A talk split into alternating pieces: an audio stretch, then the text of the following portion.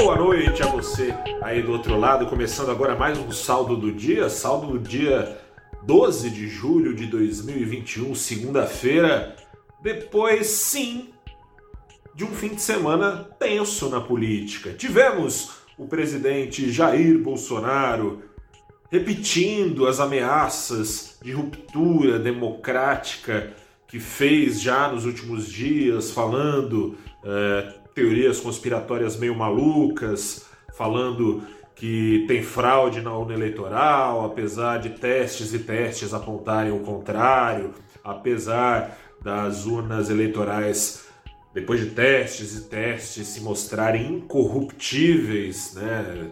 talvez mais que alguns é... Enfim, tivemos isso, tivemos o presidente Bolsonaro engrossando as críticas ao presidente do Tribunal Superior Eleitoral, ministro do STF, Luiz Roberto Barroso, coisa de baixo nível. Tivemos isso, mas tivemos mais coisa e foi para essa mais coisa que investidores olharam e puxaram assim para cima por causa dessas coisas. O Ibovespa em quase 2% de alto. O Ibovespa fechou nessa segunda-feira com 73% de valorização, com apenas 6 das 84 ações no campo dessa cor aqui, no vermelho. O dólar, por sua vez, esse sim, fechou bastante no vermelho, queda firme no preço do dólar o dia todo. O dólar fechou com uma queda no mercado à vista hoje aqui no Brasil de mais de 1%, de 1,13% uh, aos R$ 5,17 centavos. 1,75, R$ 5,17. Seguinte, teve isso tudo aí na cena política no fim de semana, mas teve outra notícia que os investidores uh, deram mais atenção, né? Antecipação de vacina aqui em São Paulo também, até adolescentes vão vacinar a partir de agosto na previsão do governo do estado de São Paulo. São Paulo, que é o coração da economia brasileira. Sendo assim, tende a ser, caso nenhuma variante interrompa o processo, não atrapalhe o processo, tende a ser sustentada a retomada da normalidade na sociedade uh, depois desse furacão aí da Covid-19 e, portanto, também retomada na economia sendo sustentada, né? Economia que já do, desde o ano passado, em boa parte dos setores, vem já reabrindo, ainda não o setor de serviços, né? Os outros setores com ajuda do home office, ou ajuda é, de tecnologia e tudo mais, o setor de serviços ainda não tende a reabrir, então, e assim a atividade econômica entrar no patamar de crescimento bem maior a partir, é bem verdade, de uma base péssima de crescimento. PIB do Brasil que caiu menos, mas caiu bastante, né? 4% menos do que era esperado, mas 4% no ano passado, deve crescer aí em torno de 5, 6% muito em função eh, esses 5, 6% de carrego estatístico, como eu disse, vindo de uma base de crescimento patética das piores da história da economia brasileira, mas ainda assim tudo é uma questão de perspectiva muito melhor do que uh, no ano passado. As receitas das empresas listadas tendem a ir crescendo, se multiplicando. Aliás, empresas listadas que não são o PIB, empresas listadas são as maiores empresas que inclusive tendem a se beneficiar quando as menores patinam. Essas empresas, afinal de contas, abocanham fatias de mercado ou então até compram empresas caso elas não quebrem, para que não quebrem e para que seus uh, chefes, donos, proprietários não fiquem a ver navios, abocanham assim uh, fatias de mercado e veem as suas receitas se multiplicando. Hoje no pregão isso ficou claro.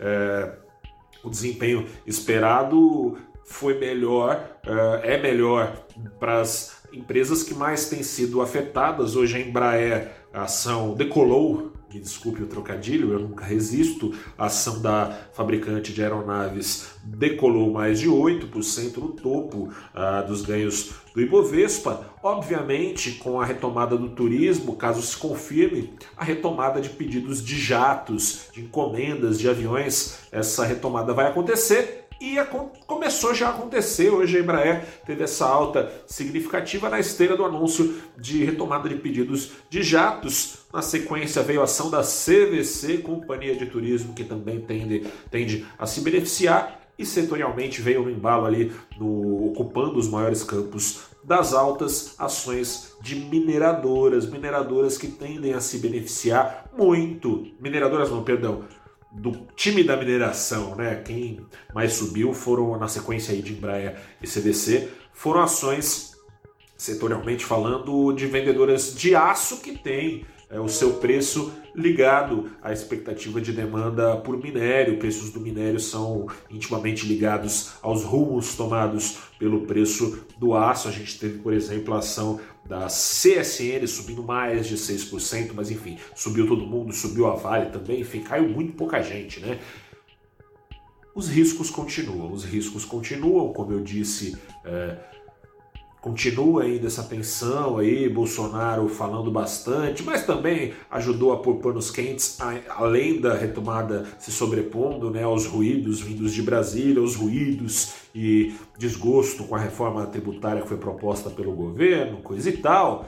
Ajudaram a pôr panos quentes também no final de semana os outros poderes constituídos. Presidente da Câmara, Arthur Lira, que é apoiador é, do governo lá, lidera o Centrão no Congresso, o senador Rodrigo Pacheco, que também foi alçado ao cargo de presidente do Senado com apoio do governo, é do Centrão também, os dois se opuseram ao que Bolsonaro veio falando, falou que tem que parar com esse tipo de coisa, que vai ter eleição sim e que a vontade do Congresso será feita, caso a vontade do Congresso não seja retroagir ao voto impresso, que a gente sabe que esse era um dos grandes motivos de instabilidade política no Brasil, com fraude, sobretudo nas pequenas cidades onde não tem tanta fiscalização. Estão querendo trazer isso de volta.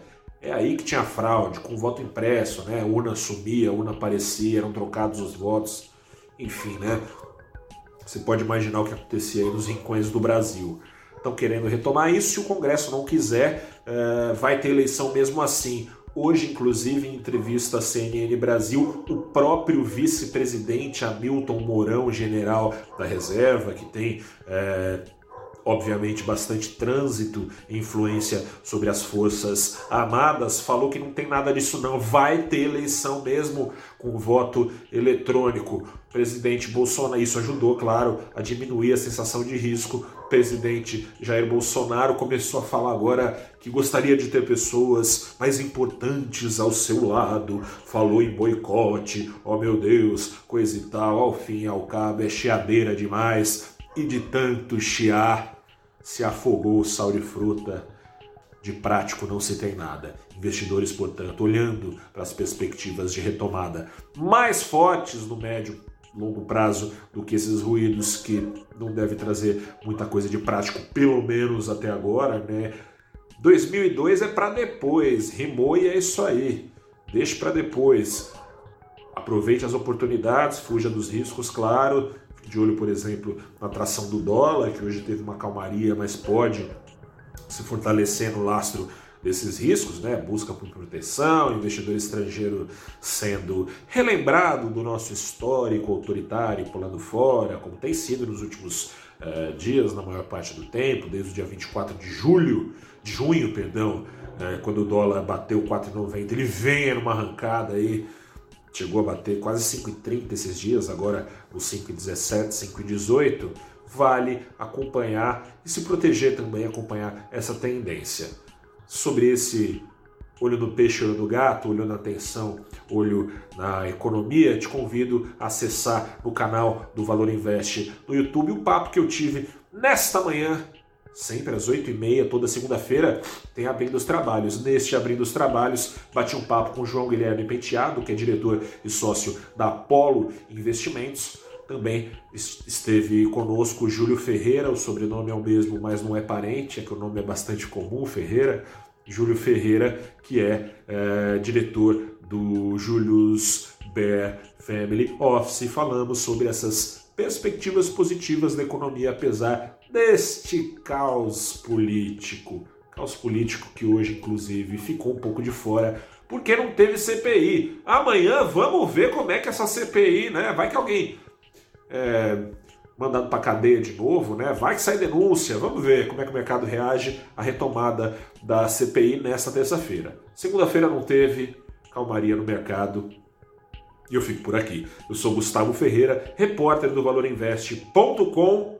Falamos novamente amanhã. Até a próxima, boa semana, se cuide, a vacinação está chegando no meu braço, é nesta semana, finalmente. Mas siga se cuidando, assim farei daqui máscara, enquanto isso tudo não acaba. Grande abraço, mas está acabando. Grande abraço, até a próxima, boa semana e tchau.